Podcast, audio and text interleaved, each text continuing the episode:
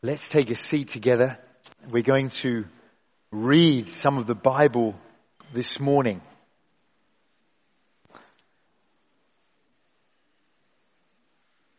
Thank you for the music this morning. If you'd like a Bible, if you'd like to borrow a church Bible, there's a few kicking around. We're going to be in a little tiny book that hides at the back of the New Test, at the back of the Old Testament.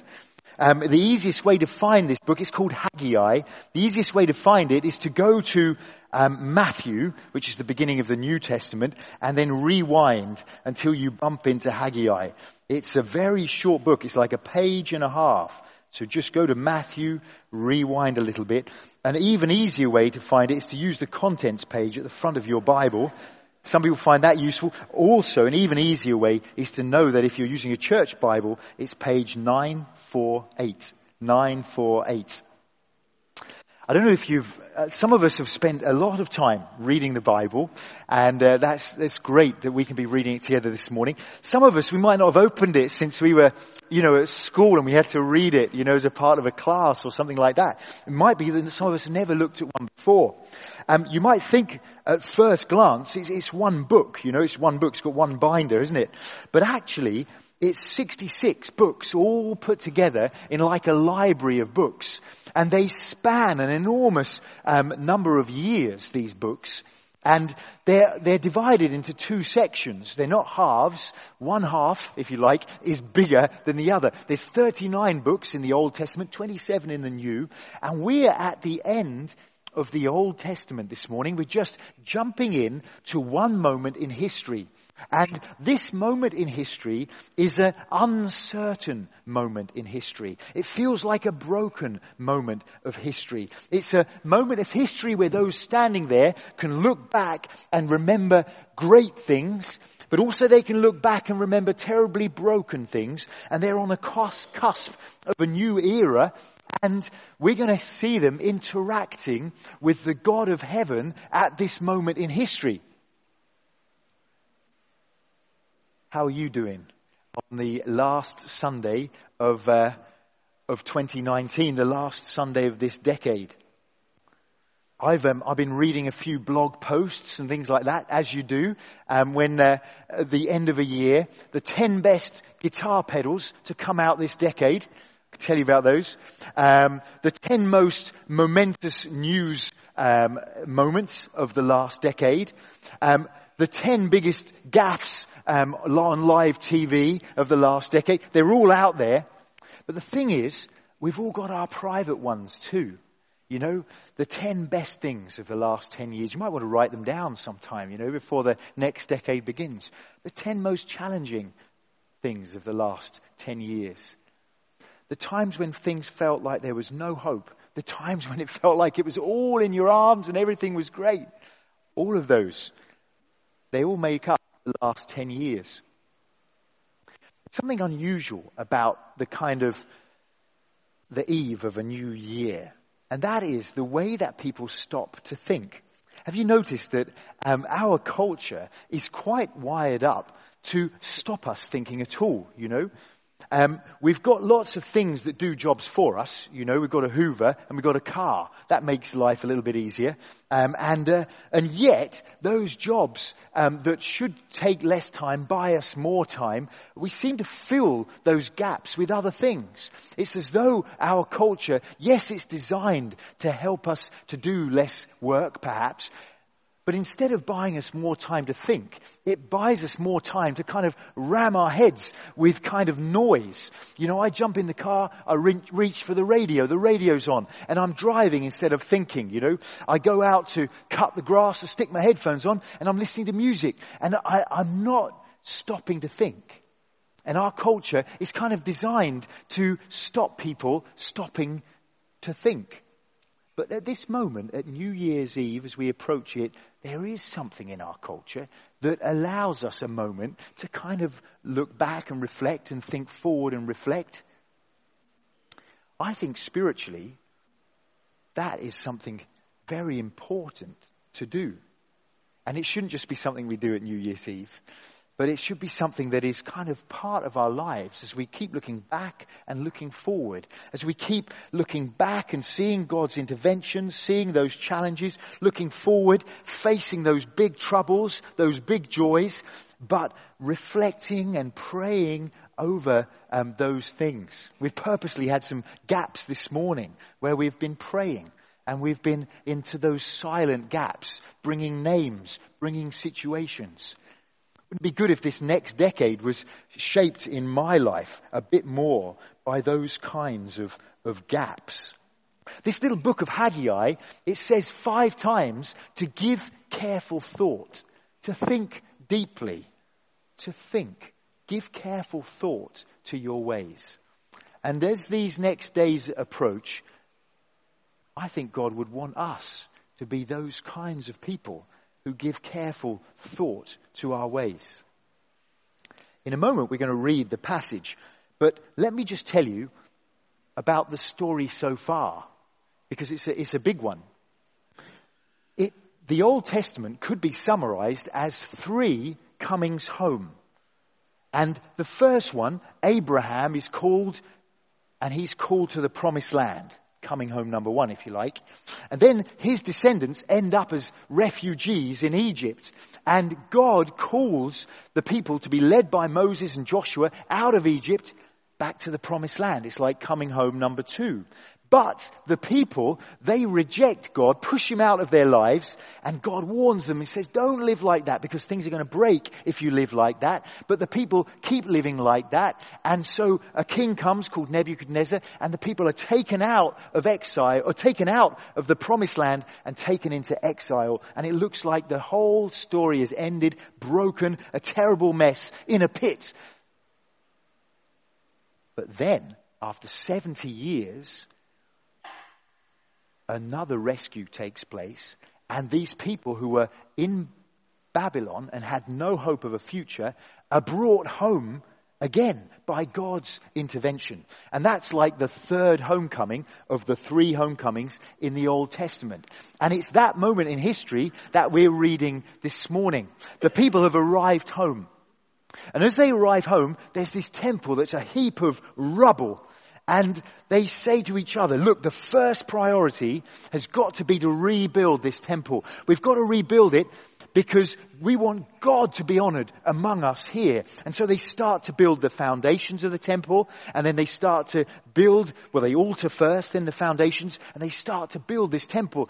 And God, well, He loves this action that they're taking. He's inspired them to do this because he knows that these people are really living, they're really on fire life-wise if they have God at the center of their lives. And the action that they're taking of rebuilding this temple is saying to everybody, look, of everything else, we could be building our homes, we could be doing this hobby or that project, but our heart is to see God glorified, and so we're going to build this temple. And they get on with this thing. They build it together.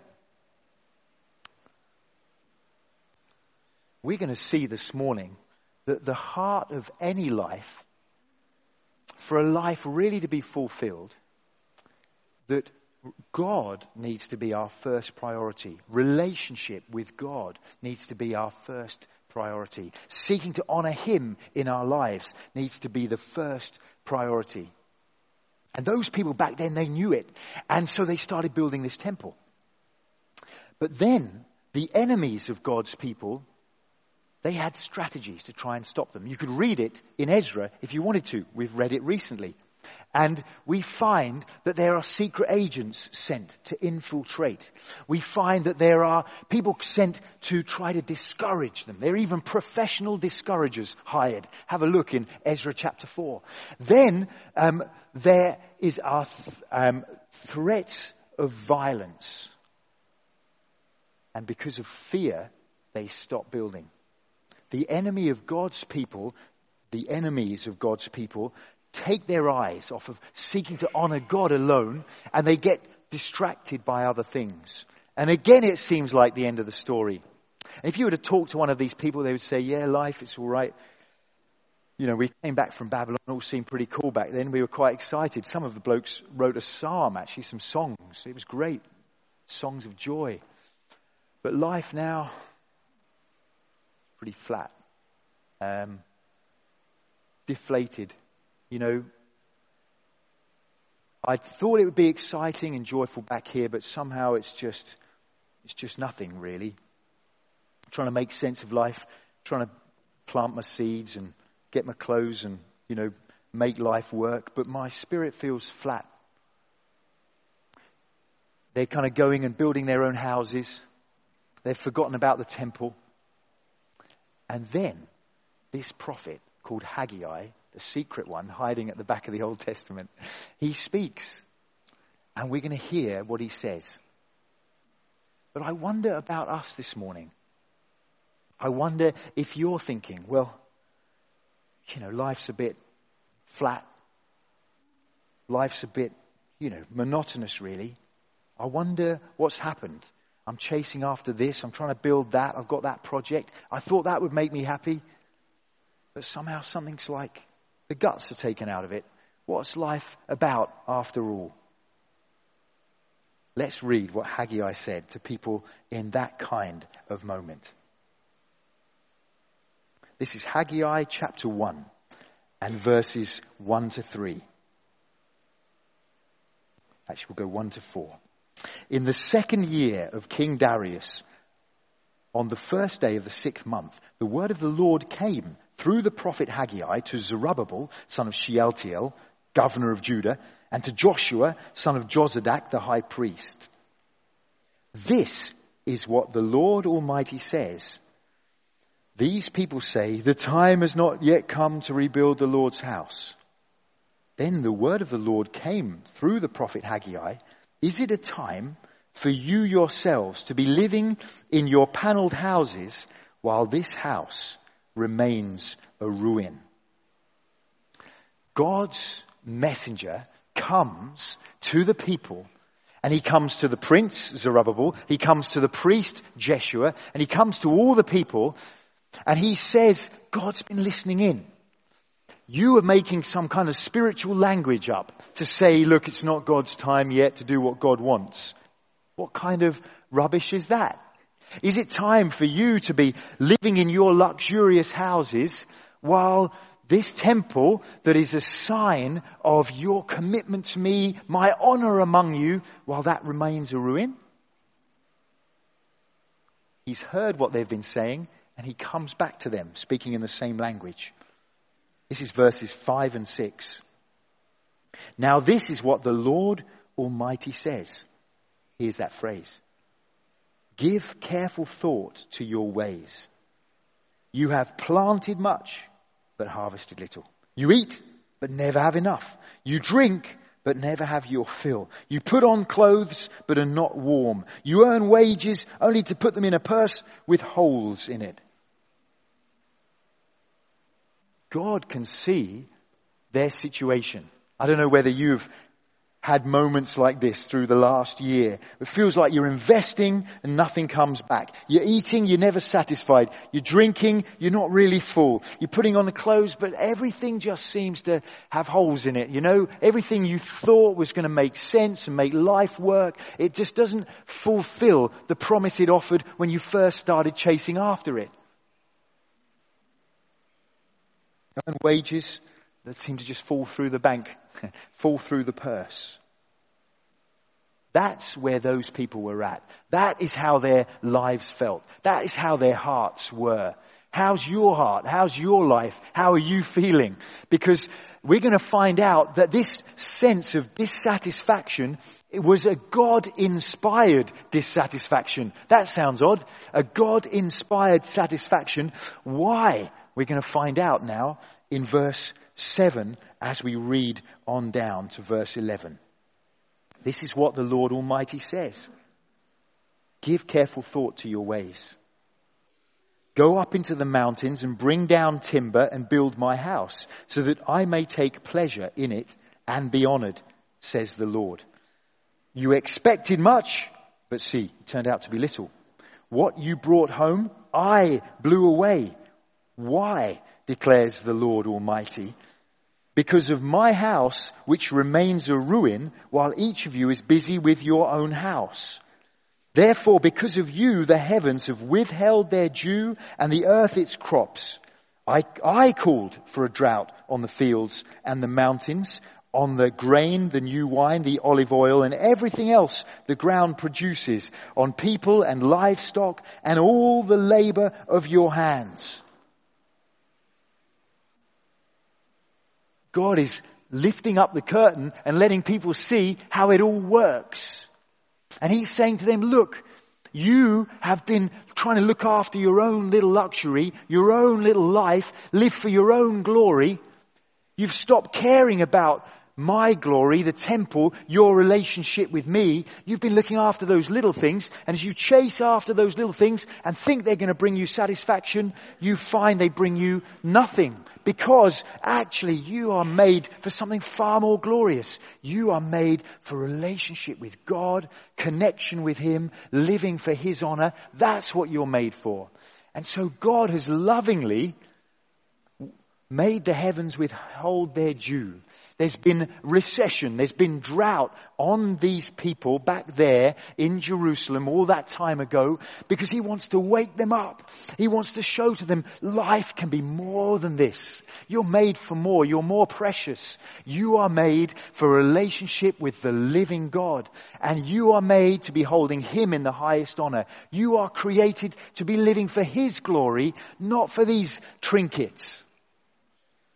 And so he says there in verse 9, you expected much, but see it turned out to be little.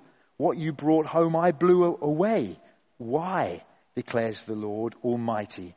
Because of my house, which remains a ruin, while each of you is busy with your own house. It's not that God cares a great deal about buildings and bricks and concrete it's that the condition of these two buildings, if you like, your, my house that I'm building and the temple shows actually the condition of the people's hearts, my heart. It shows that the people wanted their own luxury and their own comfort. They thought they could build their own safety when actually they're created to be to be living for far more than that. And now I'm reading this, and I've been reading it over the last couple of weeks and writing it out as I do to try and get it into my heart. And I've been thinking to myself, well, what about your heart, Andy? Where is your life? Where are your priorities? Am I trying to live for my little trinkets? Trying to make life comfortable?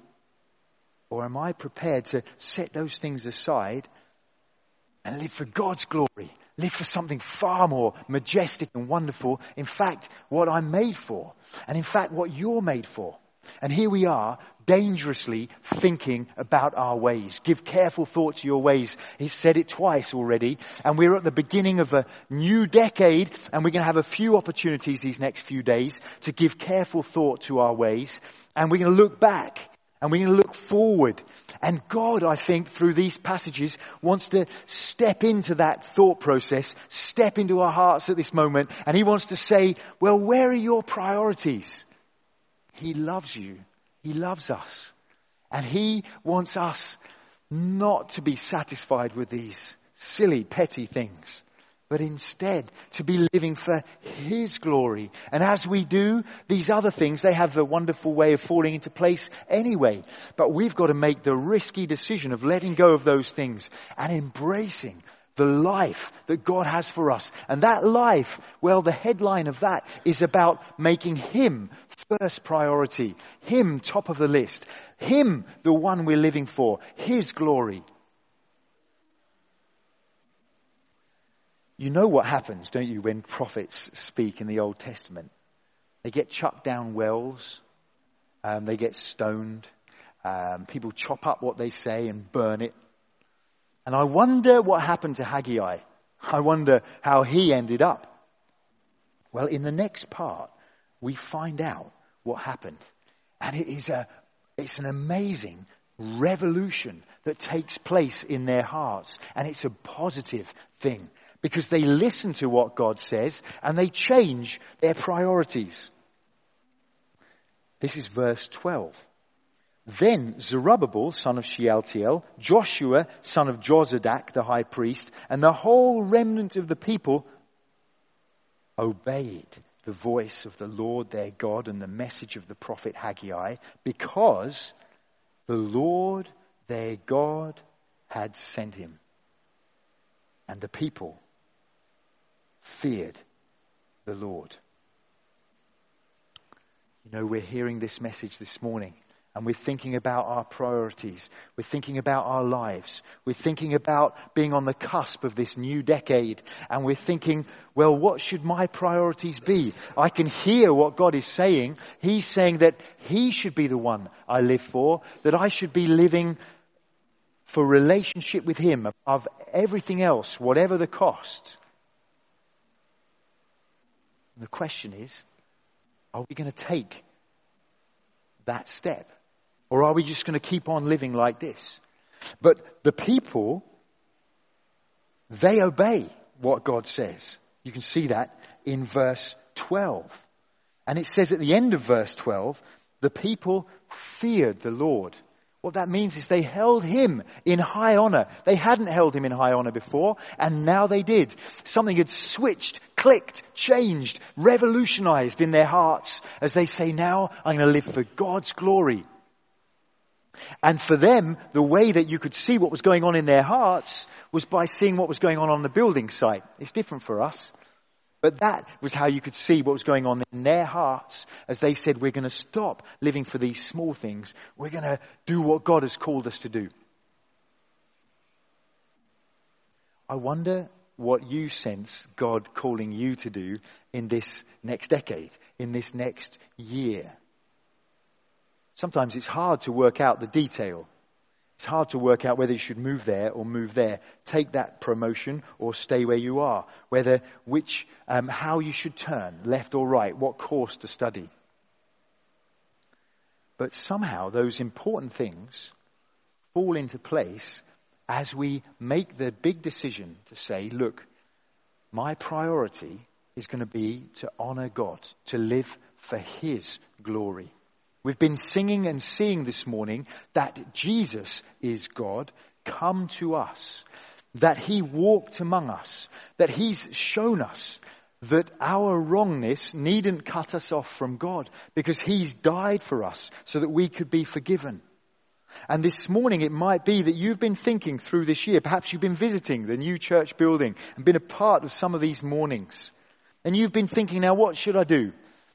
Should I just carry on and just kind of make coming to the church just an extra thing? Or should I lay everything down and say, God, I want to live for your glory. I want to live for your honor. I'm sorry for all the wrong things I've done, the way I've been living. You are the Lord. You are going to be my number one priority. I'm going to live for your glory. I think God is calling some of us to that kind of response this morning. God speaks again. We're going down to chapter 2 verse 5 as we read on. But we're going to read now chapter 1 verse 13 to 15. Then Haggai, the Lord's messenger, gave this message of the Lord to the people. I am with you, declares the Lord.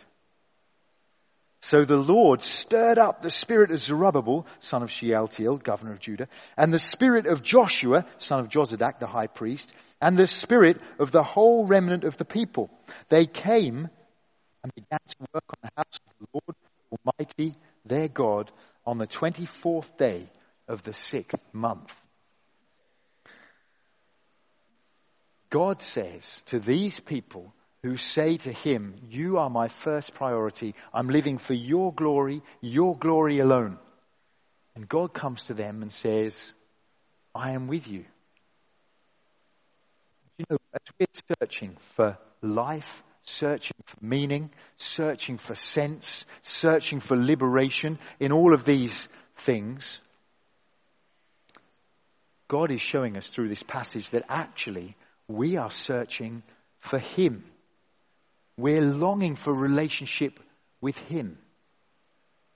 And as God comes to these people and says, I am with you, something glorious settles in their hearts. And that verse says that the Lord stirred the spirit, inspired them. No longer were they feeling like flat and and half dead, just kind of trying to make one day into the next. Now they're inspired people. Their eyes are fixed on the God of heaven. They're living in relationship with Him. He's lifted their spirits, stirred their spirits. I want next year to be like that. I want today to be like that, don't you? I want this next decade to be like that. And it comes to those people who say to God, God, you're my first priority. Jesus, you're the King of Kings. I want you to be my Lord. And as we live like that, then our spirits are stirred and we are inspired. That's what these people would tell us. And that's the kind of life that God wants us to experience as we head into the rest of this week, as we head into the new year, the new decade as we press forward.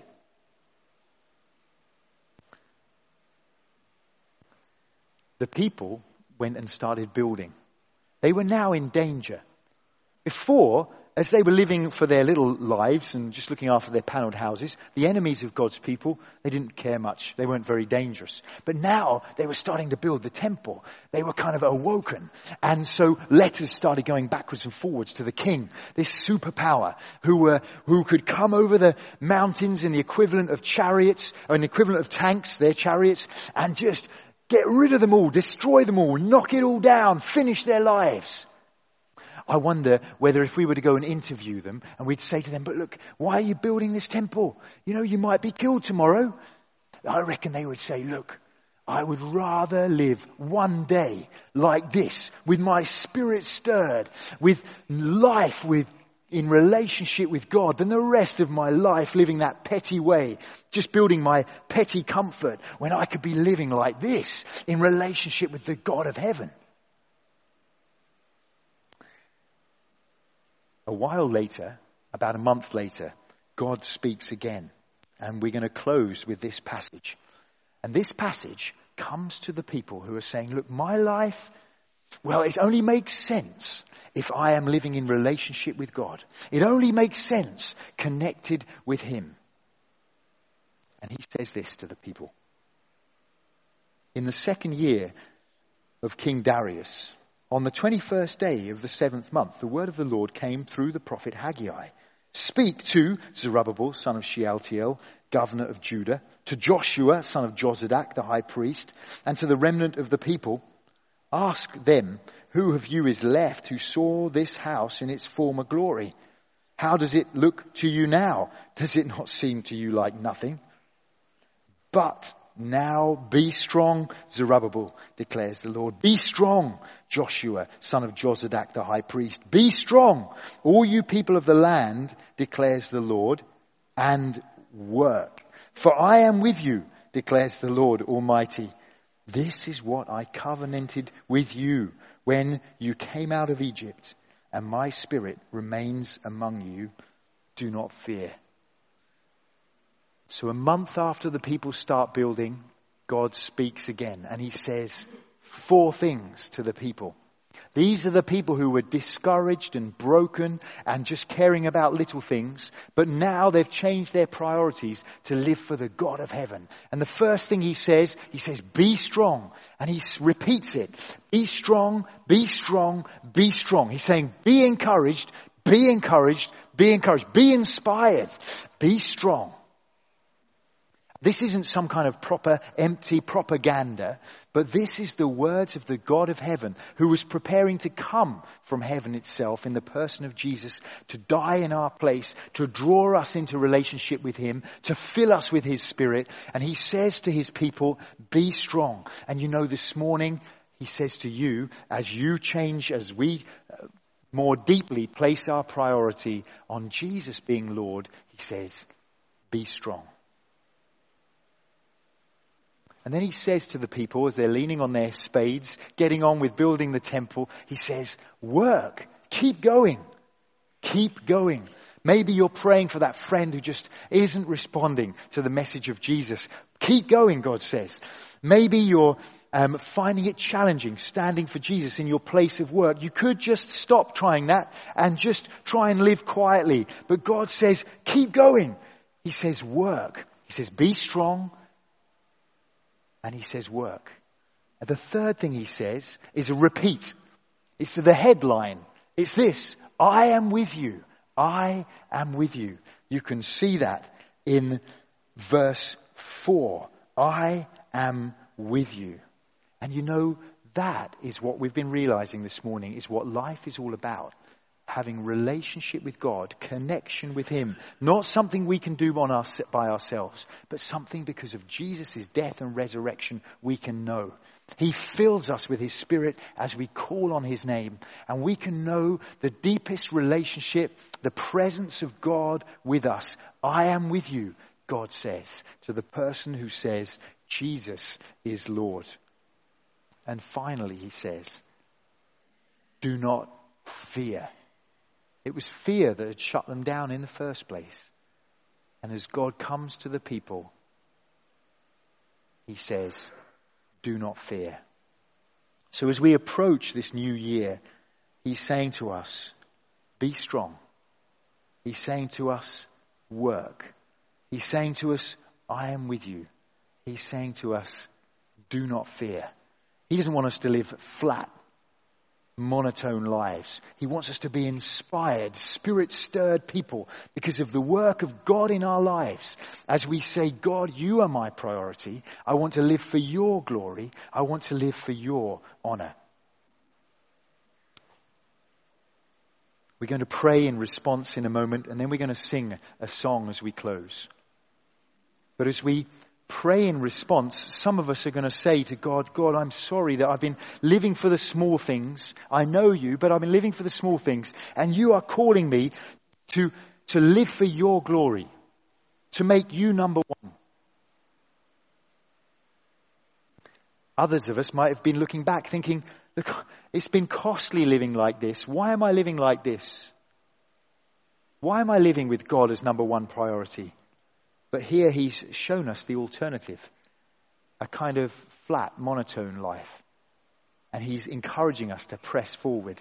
And others of us, we've never been in relationship with God. And he's calling you this morning to response too. To realize that Jesus is the Lord, the King of everything, that he's on the cusp of returning.